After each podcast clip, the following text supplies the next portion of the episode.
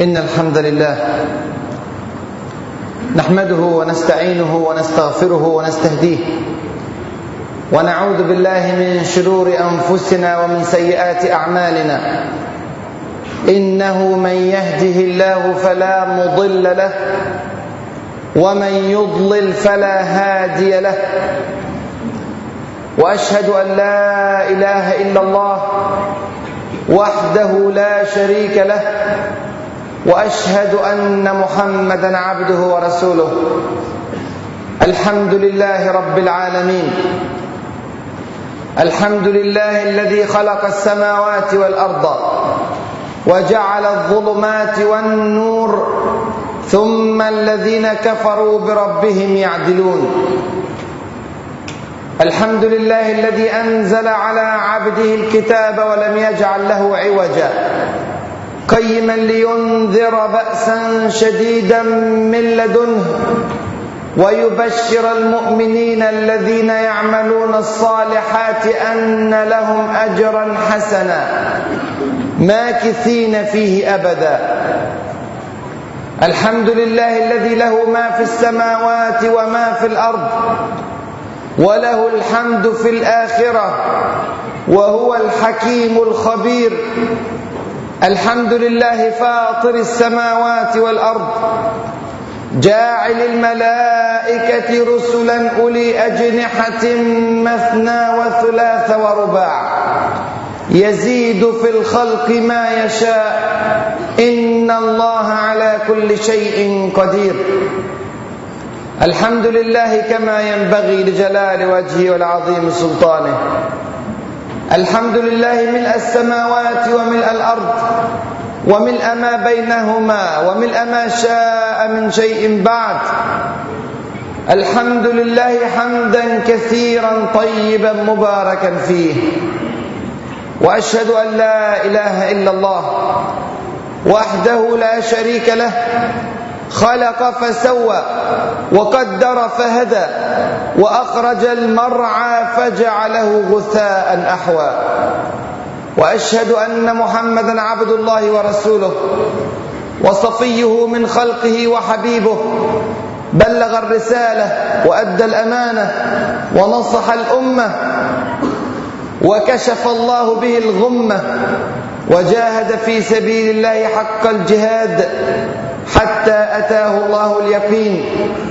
فاللهم اجزه خير ما جازيت به نبيا عن قومه. ورسولا عن أمته واسقنا من يده الشريفة شربة هنيئة مريئة لا نظمأ بعدها ابدا ابدا يا رب العالمين. آمين آمين. وصل اللهم وبارك على سيدنا محمد وعلى آله وصحبه وسلم. والحمد لله رب العالمين. ثم أما بعد. في هذه الأوقات التي تعيش فيها الأمة الإسلامية لحظات اختيار تختار بين المناهج المختلفة المناهج الإسلامية والمناهج العلمانية والليبرالية وغيرها من مناهج تعرض على شاشات الفضائيات وفي صفحات الجرائد يفاجئنا على هذه الشاشات وعلى هذه الجرائد. من يطعن طعنا مباشرا لترويج منهجه وتدعيم موقفه يطعن طعنا مباشرا في سنة رسول الله صلى الله عليه وسلم. يطعن بطريق أو طريق ثان أو ثالث يحاول أن يدلس على المستمعين والمشاهدين والقراء. بحيث يظنونه محايدا راغبا في خير البلاد والعباد ساعيا إلى نهضه الأمة من كبوتها عن طريق ترك سنة حبيبنا صلى الله عليه وسلم. وهذا أمر خطير مشاهد يكاد يكون على جل هذه الفضائيات والجرائد. ولا حول ولا قوة إلا بالله العلي العظيم. الهداية والنور في كتاب الله عز وجل وسنة رسوله الكريم صلى الله عليه وسلم. والترك لهما ضياع وزيغ وضلال كما وصف ربنا عز وجل في كتابه وكما وصف حبيبنا صلى الله عليه وسلم في سنته المطهرة. قال الله عز وجل وما كان لمؤمن ولا مؤمنة إذا قضى الله هذا كتاب الله عز وجل.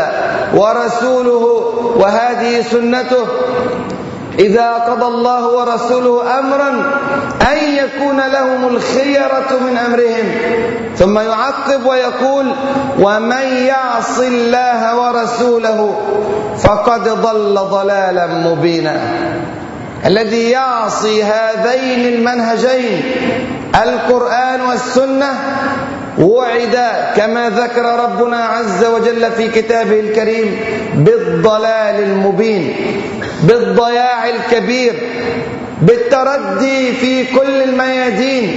إنه ترك النور الذي أوحى الله عز وجل به إلى رسوله الكريم فحق له أن يضيع وحق له أن يفسد. منذ عدة أسابيع شاهدت على الفضائيات رجلا يسخر من حديث من أحاديث رسول الله صلى الله عليه وسلم. هكذا. يسخر منه أو من راويه. يقول عن حديث رسول الله صلى الله عليه وسلم أنه مات صلى الله عليه وسلم ودرعه مرهونة عند يهودي. هذا حديث صحيح في البخاري. يسخر من هذا الموقف أو يسخر من راويه البخاري رحمه الله. يشكك الناس في سنة حبيبنا صلى الله عليه وسلم. لا أدري إن كان يقول ذلك عمدا ويريد أن يحطم السنة تحطيما أم أنه عن جهل وضياع للعلم وفساد له حيث أن, حيث أن هذا الحديث أنا أعتبره آية من آيات الحضارة الإسلامية. يأخذون هذا الحديث منطلقا للحديث عن التشكيك في سنة رسول الله صلى الله عليه وسلم. يقول الرجل أيعقل أن يترك رسول الله صلى الله عليه وسلم عدة حربه عند عدوه اليهود؟ أن يرهن درعه عند يهودي وما فقه أن رسول الله صلى الله عليه وسلم لا يتحرك قيد أنملة إلا بوحي وإن اختار في موقف من المواقف خلاف الأولى فإن الوحي ينزل ويعدل المسار إلى ما يريده رب العالمين عز وجل. وهذا موقف ثابت في السنة رضي عنه رسول الله صلى الله عليه وسلم ورضي عنه رب العالمين عز وجل فأقره وصار جزءا من شريعة الإسلام. ما آية الحضارة في هذا الموقف؟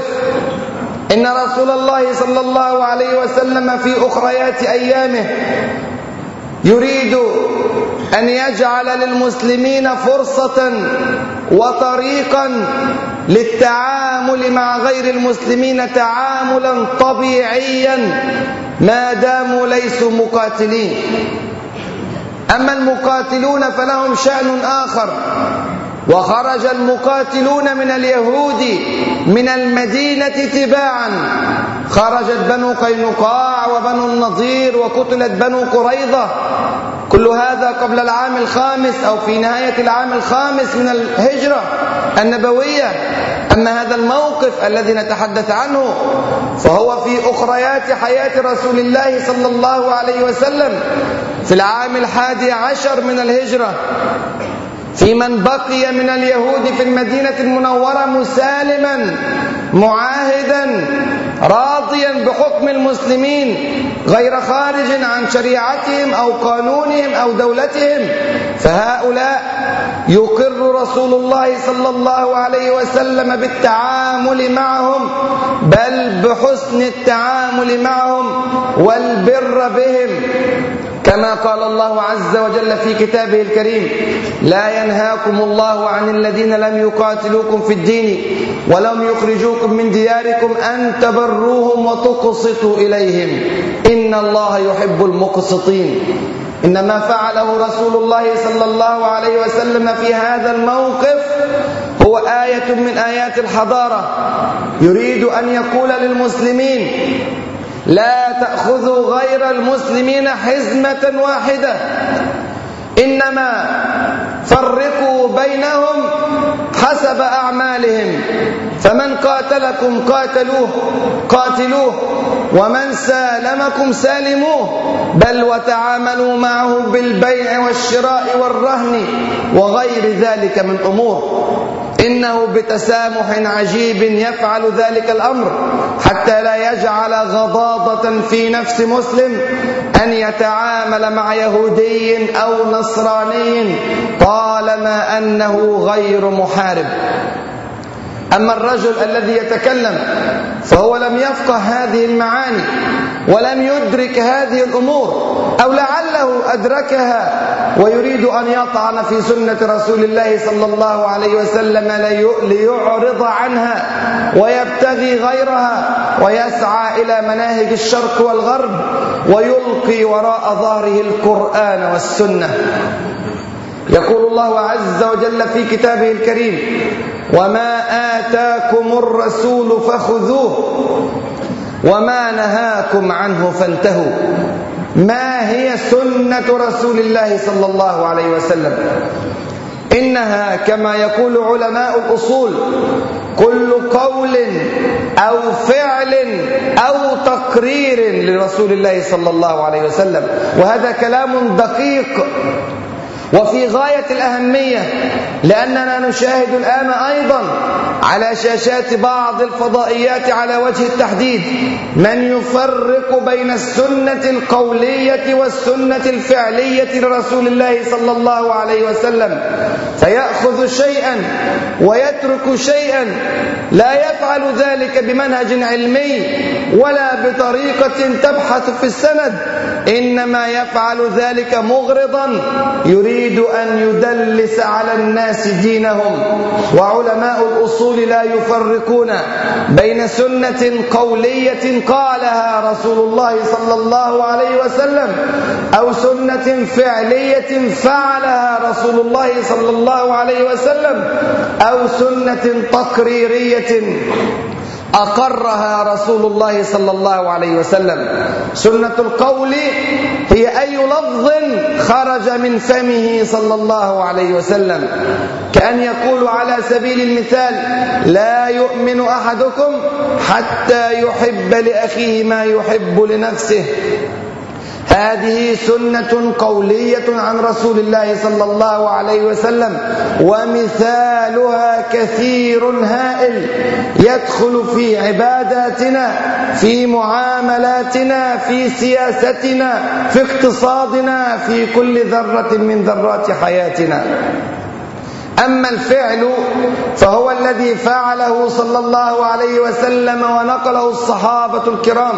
قالوا رأينا رسول الله صلى الله عليه وسلم يفعل كذا وكذا. فصار هذا الفعل سنة لأمة المسلمين أبد الدهر إلى يوم الدين.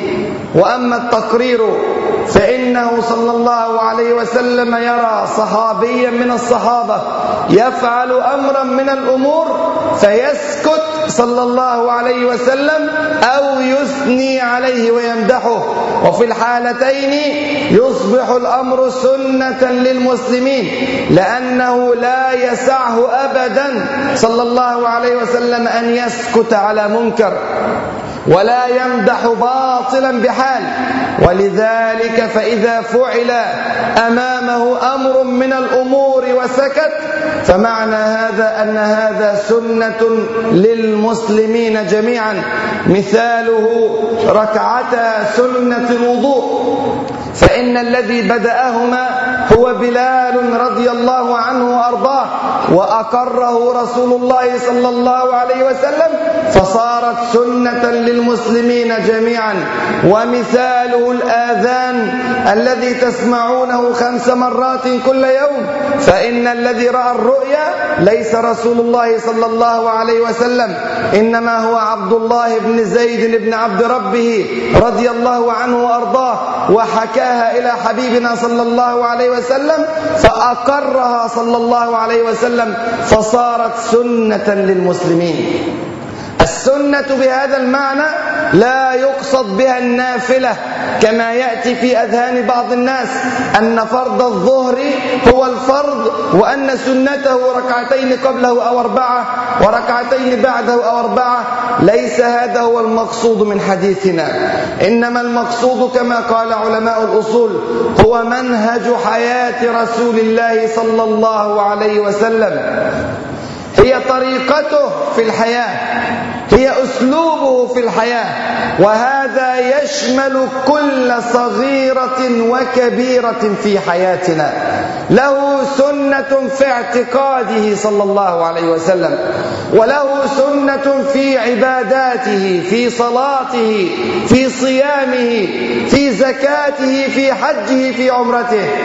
وله سنة في معاملاته صلى الله عليه وسلم في بيته أو مع أصحابه أو مع من يعرف أو من لا يعرف أو في الطريق أو في الشارع أو في مسجده أو في أي مكان من الأماكن التي عاش فيها أو مر بها صلى الله عليه وسلم. له سنة وطريقة في السياسة وله سنة وطريقة في الاقتصاد وله سنة وطريقة في الاجتماع له سنة في حال السلم وله سنة في حال الحرب وله سنة في حال المعاهدة له سنة في حال الحل وله سنة في حال الترحال.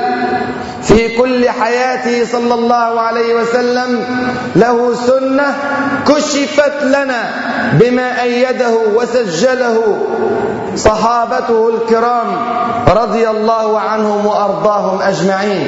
فنقلت إلينا السنة المطهرة وسخر الله عز وجل رجالا عظاما من علماء المسلمين ينقحونها من كل زيف أضيف إليها أو من كل تزوير فعل بها حتى خرجت لنا بيضاء نقية وكيف لا؟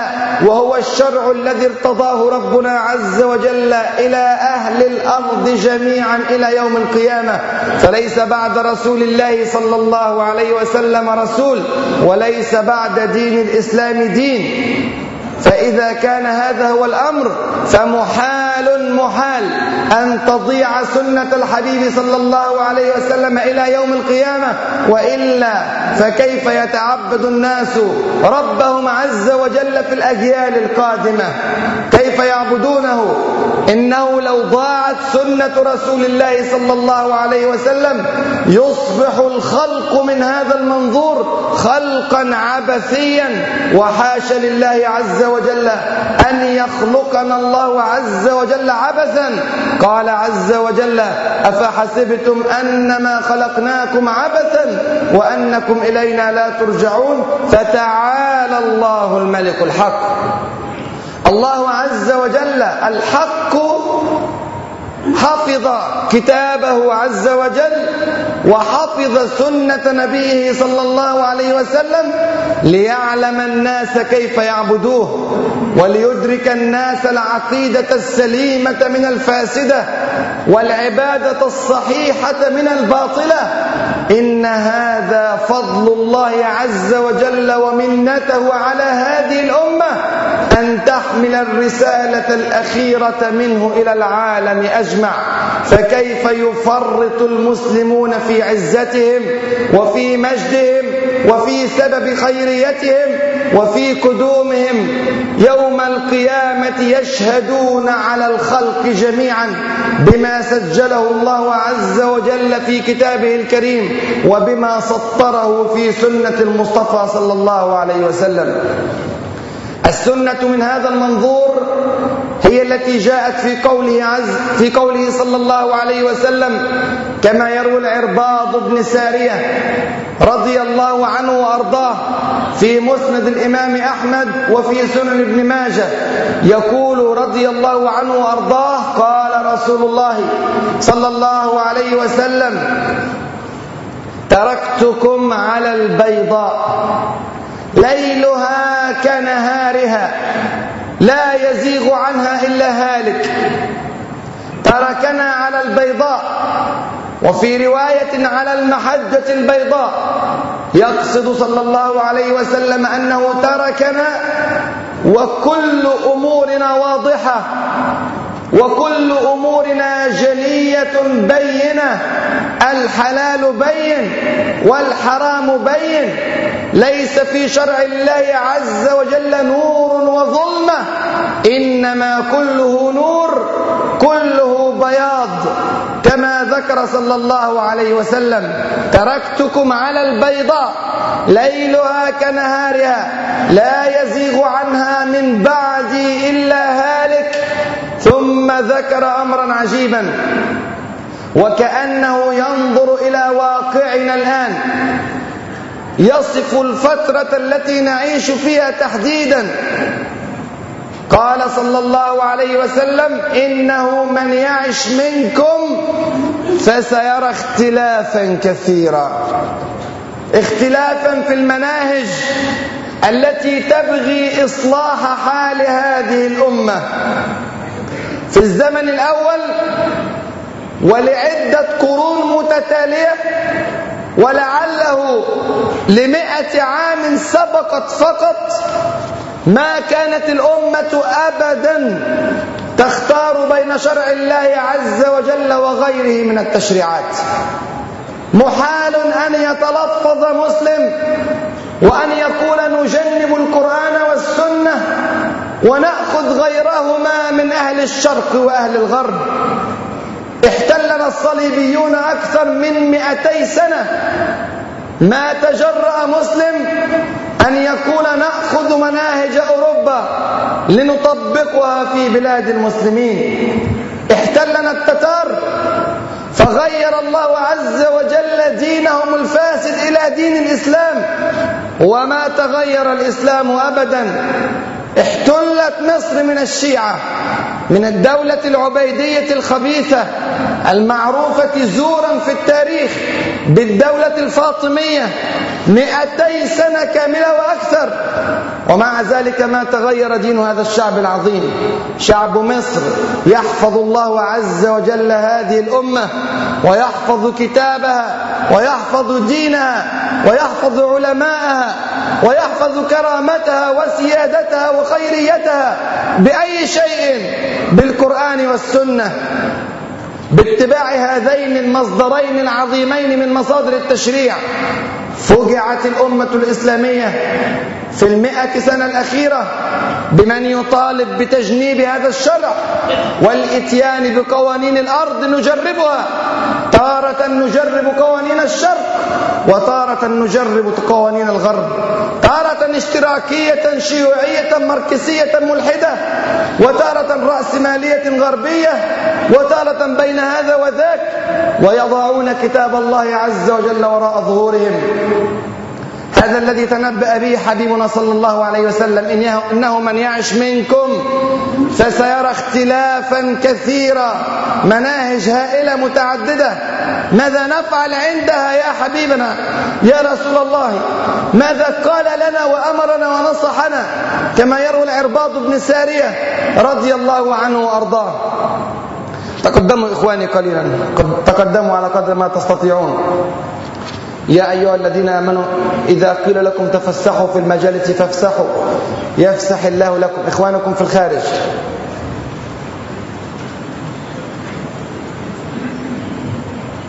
تقدموا. جزاكم الله خيرا. ماذا قال حبيبنا صلى الله عليه وسلم كحل للخروج من هذه الأزمة؟ وأنت ترى المناهج المعروضة تطرح بلسان معسول وحجة ظاهرة وقوة منطق وطريقة عرض مميزة فتحتار بين هذا وذاك. فقال صلى الله عليه وسلم بوضوح فعليكم بسنتي. فعليكم بسنتي بطريقتي في الحياة بأسلوبي في اختياري بين الأمور. بما رأيتموه في واقعي وحياتي من تعامل في سياستي وفي تجارتي ومع أصحابي ومع أعدائي. هذه هي النجاه فعليكم بسنتي وسنة الخلفاء الراشدين المهديين عضوا عليها بالنواجذ. تمسكوا عليها بأسنانكم عضوا عليها. لا تتركوها تتفلت منكم. سيحاربونكم عليها وسيأخذونها من بين أيديكم فلا تتركوهم يضيعونها أبدا. إنه الضلال المبين أن نترك سنة حبيبنا صلى الله عليه وسلم. إنه من يعش منكم فسيرى اختلافا كثيرا. فعليكم بسنتي وسنة الخلفاء الراشدين المهديين. عضوا عليها بالنواجذ. وفي حديث الحاكم والبيهقي عن عمرو بن عوف رضي الله عنه وارضاه قال صلى الله عليه وسلم تركت فيكم ما إن تمسكتم به. وانظر إلى الكلمة. لا يقول أمسكتم ولكن يشدد ويقول تمسكتم به. لن تضلوا بعدي أبدا ولن هذه تأبيدية. لن إلى الأبد.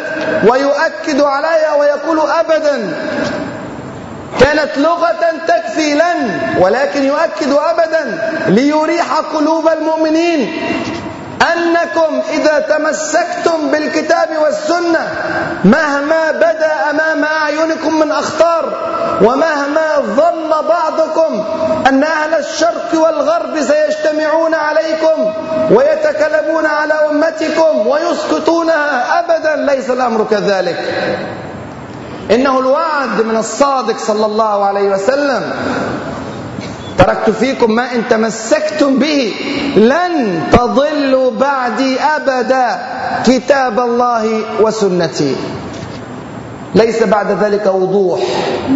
يقول حبيبنا صلى الله عليه وسلم كل أمتي يدخلون الجنة إلا من أبى. إلا من أبى إلا من رفض. الحديث في البخاري عن أبي هريرة رضي الله عنه وأرضاه. فقالوا ومن يأبى يا رسول الله؟ يا رسول الله. ومن يأبى يا رسول الله؟ قال من أطاعني دخل الجنة. ومن عصاني فقد أبى. إن الذي يعرض عن سنته صلى الله عليه وسلم لا يضيع إلا نفسه ومجتمعه وأمته. يجر الويلات على نفسه وعلى أمته. لا يفعل ضررا يلحق بحبيبنا صلى الله عليه وسلم فإنه في أعلى عليين صلى الله عليه وسلم. إنما يضر نفسه في المقام الأول.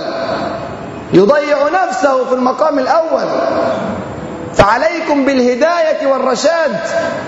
إنما نراه على صفحات الجرائد وفي شاشات الفضائيات من طعن وتكذيب في السنة تقشعر له الأبدان لا تستمع لهم ولا تنصتوا إليهم. إنهم فاسقون حقا. أولئك الذين يتكلمون على سنة أكرم الخلق صلى الله عليه وسلم وعلى خير المرسلين صلى الله عليه وسلم. وسبحان الله. تنبأ رسولنا صلى الله عليه وسلم أيضا بهذا التكذيب الذي يحدث بل تنبأ بصورته الدقيقة وحالته الموصوفة التي نراها في كثير من البرامج الآن. اسمعوا إلى هذا الحديث العجيب. يرويه الترمذي وأبو داود رحمهما الله عن المقدام بن معدي كرب رضي الله عنه وأرضاه. يقول يوشك رجل من أمتي أن يكذبني. يوشك رجل من أمتي أن يكذبني وهو متكئ على أريكته. كما ترونهم يجلسون في راحة وفي غير اكتراث ولا اهتمام يتساير ويحكي ويفضفض عن هذا الذي يعتقده ويفكر به. فإذا نظرت إلى كلامه وجدته تكذيبا لحديث رسول الله صلى الله عليه وسلم. يكذب بهذه البساطة بشرع رسول الله صلى الله عليه وسلم. متكئ على أريكته. يوشك رجل من أمتي أن يكذبني. وهو متكئ على أريكته يحدث بحديثي فيقول اسمع فيقول بيننا وبينكم كتاب الله. بيننا وبينكم كتاب الله. ما أريد هذه السنة. بيننا وبينكم كتاب الله. فما كان فيه من حلال حللناه وما كان فيه من حرام حرمناه. ما يسمى الآن وتسمعون عنهم القرآنيون. وكذبوا. لو كانوا يتبعون القرآن لعلموا أن الله عز وجل يقول في كتابه من يطع الرسول فقد أطاع الله. هكذا. لأن المشكاة واحدة والمصدر واحد والتشريع واحد. فيقول صلى الله عليه وسلم سيأتي رجال من أمتي لم يظهروا إلا في هذه الآونة. ويحكي عنهم صلى الله عليه وسلم من أربعة عشر قرن من الزمان وأكثر. يفرقون بين القرآن والسنة. نترك السنة ونأخذ القرآن. وكذبوا. لم يقصدوا ذلك. إنما قصدوا هدم الدين كلية. وسيأتي الدليل على ذلك. ثم علق صلى الله عليه وسلم على هذه الكارثة. وقال ألا اسمع ألا إنما حرم رسول الله صلى الله عليه وسلم مثل الذي حرم الله عز وجل. وقد يعجب بعضنا من هذه المثلية أن يقول صلى الله عليه وسلم أن الذي قاله هو مثل ما قاله الله عز وجل. لا تعجبون. إن المصدر واحد. لم يتكلم صلى الله عليه وسلم عن هوى أو إرادة شخصية أو مصلحة ذاتية حاشا لله وما ينطق عن الهوى. إن هو إلا وحي يوحى. كل كلامه متابع بالوحي. كل شرعنا وحي من عند الله عز وجل. إما أوحي إلى حبيبنا صلى الله عليه وسلم لفظا ومعنى فهذا هو القرآن. وإما أوحي إليه معنى وعبر عنه بلفظه صلى الله عليه وسلم وهذه هي السنة المطهرة. إنما في النهاية كله سواء. الحكم هنا والحكم هنا يقع موقعا واحدا من المسلمين. وجب عليك الطاعة لما قاله الله عز وجل ولما قاله رسول الله صلى الله عليه وسلم. وفي رواية أخرى في أحمد وأبي داود أيضا عن المقدام بن بعد كرب رضي الله عنه وأرضاه قال صلى الله عليه وسلم أوتيت القرآن ومثله معه. أوضح. هذا أمر واضح. أوتيت القرآن هذا مفهوم ومثله معه السنة المطهرة. ثم ذكر في آخر الحديث صلى الله عليه وسلم ذكر في آخر الحديث ألا إنه لا يحل لكم أكل لحم الحمار الأهلي. ولماذا يذكره تحديدا؟ لأنه ليس في القرآن الكريم إنما هو الذي حرمه صلى الله عليه وسلم فجعل تحريمه سواء بسواء كتحريم المأكولات التي جاء تحريمها في كتاب الله عز وجل كالخنزير والميتة والمتردية والنطيحة وما أكل السبع وغيرها. هذه المنهيات عنها في كتاب الله هي تمام بتمام كما جاء في السنة المطهرة ألا لا يحل لكم أكل لحم الحمار الأهلي ولا أكل كل ذي ناب من السباع. هذه ليست في كتاب الله عز وجل. إنما حرمها رسول الله صلى الله عليه وسلم. وما حرم رسول الله صلى الله عليه وسلم مثل الذي حرم الله عز وجل كما قال هو. صلى الله عليه وسلم لا يحل لنا أن نلبس الذهب. الرجال في الأمة لا يلبسون الذهب ولم يرد ذلك في القرآن الكريم. إنما ورد في السنة مطهرة. لا يحل لرجال هذه الأمة أن يلبسون الحرير. وهذا في كتاب في سنة رسول الله صلى الله عليه وسلم وليس في كتاب الله عز وجل. لا يحل للرجل أن يجمع بين المرأة وعمتها أو بين المرأة وخالتها. وهذا ليس في كتاب الله عز وجل إنما هو في سنة رسول الله صلى الله عليه وسلم. ثم نقول لهم هؤلاء القرآنيون هؤلاء الذين يزعمون أنهم يتبعون القرآن ولا يأخذون بالسنة نقول لهم بالله عليكم خبرونا كيف تصلون أم أنكم لا تصلون؟ كيف تصومون أم أنكم لا تصومون؟ كيف تحجون وتعتمرون وكيف تدفعون زكاتكم؟ إن لم تكونوا تصومون ولا تزكون ولا تحجون ولا تزكون فأي شيء يربطكم بالإسلام؟ وإن كنتم تفعلون ذلك فكيف تفعلونه؟ إن القرآن الكريم يقول وأقيموا الصلاة فقط فكيف تقيمها؟ كيف؟ كيف تصلي خمس صلوات في اليوم؟ ومن أين لك أن تعرف أن الظهر أربع ركعات وأن العصر أربع ركعات؟ ومن أين لك أن تعرف هيئة الصلاة من قيام وركوع وسجود وغيرها؟ إن هذا كله ليس في كتاب الله عز وجل إنما هو في السنة المطهرة. كيف تدفع زكاتك؟ ربع العشر ممن حال عليه الحول وبلغ النصاب. كيف عرفت هذا؟ من أين أتيت بهذه المعلومة؟ كم ستدفع في زكاتك؟ اثنان ونصف بالمئة أم ثلاثة بالمئة أم خمسة بالمئة أم واحد بالمئة. أتختار على هوى أم ترجع إلى السنة مضطرا؟ فإذا رجعت إلى السنة وفعلت هذه الأمور فلماذا أخذت هذا وتركت ذاك؟ لماذا اخترت على هواك؟ هذا دين. أنا أختار ما يناسب هوايا من الشرع وأترك ما لا يناسب هوايا ضاع الدين وضاعت العقيدة. نقول لهم هكذا. ونقابلهم بقوة وبينة وحجة. فإنهم يتكلمون كلاما يظن السامع له أنه منطق وأنه حجة وأنه بيان. وما فعلوا ذلك إلا لتجنيب شرع الله عز وجل. أقول لكم يا إخواني احذروا هؤلاء. إن لم يكن عندكم العلم الكافي فنصيحتي أن تغلقوا هذا الجهاز عندما يظهر عليه أحد هؤلاء الفساق.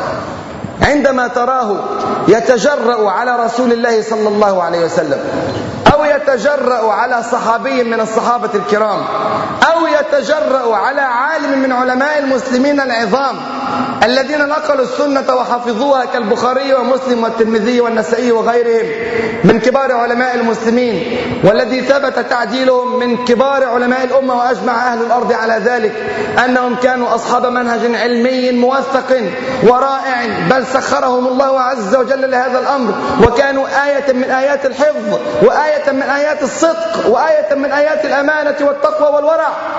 إذا رأيت الرجل يطعن فهؤلاء فلا تسمع له لأنك قد تسحر بكلامه ويقول حبيبنا صلى الله عليه وسلم وإن من البيان لسحرا كما ورد في البخاري. هذا هو طريقنا. أما من كان من عنده علم فعليه أن يجابههم بالحجة والدليل ويرد عليهم ويفحمهم وينشر هذا الفكر العظيم فكر رسول الله صلى الله عليه وسلم في من حولنا من الناس. أمامنا أدوار كثيرة هائلة. الفترة القادمة فترة صعبة. والخروج من المأزق يحتاج إلى رجال صادقين يحملون كتاب الله عز وجل وسنة رسوله صلى الله عليه وسلم دون وجل ولا خوف بل بعزة وفخر أبشر أنت في طريق رسول الله صلى الله عليه وسلم وطريقه إلى الجنة أقول قولي هذا وأستغفر الله لي ولكم فاستغفروه فيا فوز المستغفرين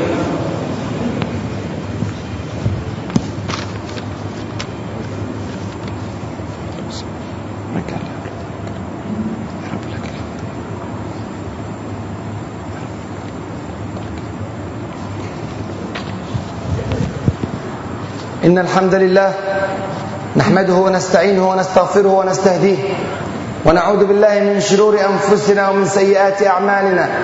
إنه من يهده الله فلا مضل له ومن يضلل فلا هادي له. وأشهد أن لا إله إلا الله وحده لا شريك له وأشهد أن محمدا عبده ورسوله. أما بعد بقيت نقطتان سريعتان في هذا الموضوع. أما النقطة الأولى فإنهم يقولون إن الله عز وجل قد تعهد بحفظ القرآن الكريم ولم يتعهد بحفظ السنة. ولذلك هم يشكون في نقلها. فإن الله عز وجل قال في كتابه الكريم إنا نحن نزلنا الذكر وإنا له لحافظون ولم يقل ذلك في السنة كما يزعمون ويقولون. فنرد عليهم ردا بسيطا سريعا كما نقل الشاطبي رحمه الله في قولة موفقة رائعة في كتابه الموافقات على أصول الشريعة وهو من أعظم الكتب في هذا المجال. قال رحمه الله إن من حفظ الله عز وجل لكتابه أن تحفظ السنة. هذا أمر ملازم له لا ينفك عنه أبدا. وإلا فما معنى والكلام له وإلا فما معنى أن يحفظ كتاب لا تستطيع أن تعمل به. تجد فيه الأمر فلا تستطيع أن تنفذه. هذا حفظ ليس هذا حفظ. الحفظ أن يبقى الكتاب عاملا في حياة الناس. فإذا سمعت في كتاب الله وأقيموا الصلاة وآتوا الزكاة ولم يحفظ لي ما يفهمني كيف أقيمها وكيف آتي الزكاة وكيف أفعل كذا وكذا من الأمور فليس هذا حفظ وما دام الله عز وجل قد تعهد بحفظه فهو لا يقصد تعهدا بحفظه هكذا مكتوبا موضوعا للبركة في سيارات الناس أو في بيوتهم إنما حفظه نورا وهداية للناس ولا يكون ذلك إلا بالسنة المبينة لكتاب الله عز وجل وأنزلنا إليك الذكر ليه؟ لماذا؟ قال لتبين للناس ما نزل إليهم لتبين للناس هذا هو غرض السنة التبيين وكان الصحابة رضي الله عنهم وأرضاهم يقعون في مشكلات كثيرة في فهم آيات القرآن الكريم وهم من هم في اللغة والعلم. ومع ذلك كانوا يقعون في هذه المشكلات فيذهبون إلى رسول الله صلى الله عليه وسلم فيفسر لهم بالسنة ما خفي على أذهانهم من القرآن الكريم. مثال ذلك أنه شق على المسلمين نزول الآية الكريمة. الذين آمنوا ولم يلبسوا إيمانهم بظلم أولئك لهم الأمن وهم مهتدون فشق ذلك عليهم وذهبوا إلى رسول الله صلى الله عليه وسلم وقالوا يا رسول الله من منا لم يظلم نفسه إن الله عز وجل اشترط في الآية أن الأمن منه لن يكون إلا إلى الذين آمنوا ولم يلبسوا إيمانهم بظلم. وكلنا يلبس إيمانه بظلم كما يقول الصحابة فليس لأحد منا الأمن. فماذا رد عليهم صلى الله عليه وسلم؟ قال ليس هذا. ليس هذا كما فهمتم. إنما الظلم في الآية هو الشرك بالله عز وجل. ثم قال لهم ألم تقرأوا قول لقمان لابنه في كتاب الله عز وجل يا بني لا تشرك بالله إن الشرك لظلم عظيم. الله أكبر.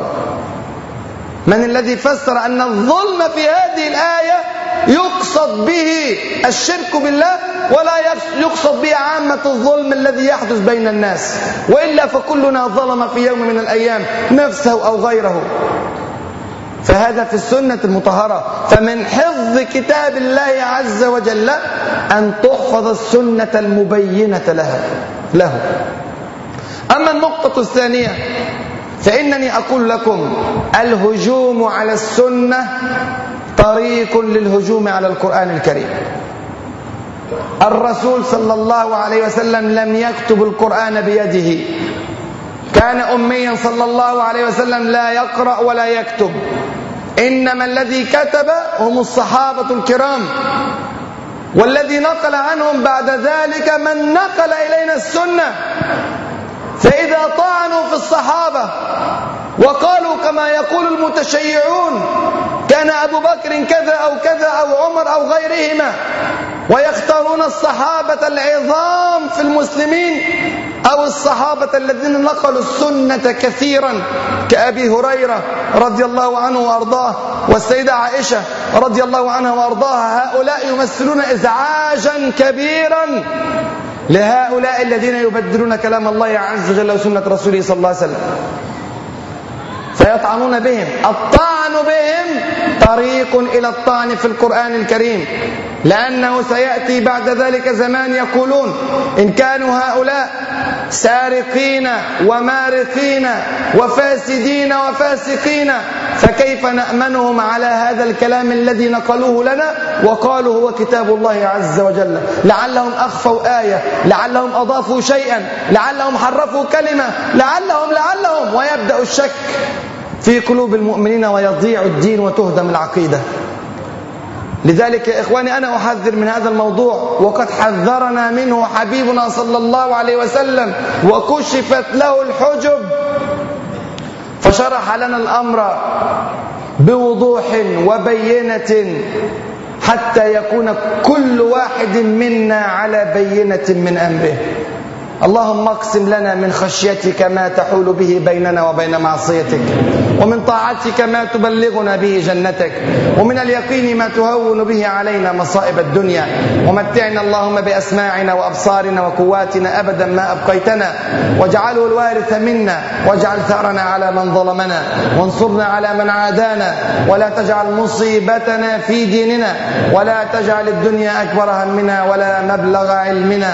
اللهم لا تجعل إلى النار مصيرنا واجعل الجنة هي دارنا ومستقرنا. اللهم أرنا الحق حقا وارزقنا اتباعه وأرنا الباطل باطلا وارزقنا اجتنابه.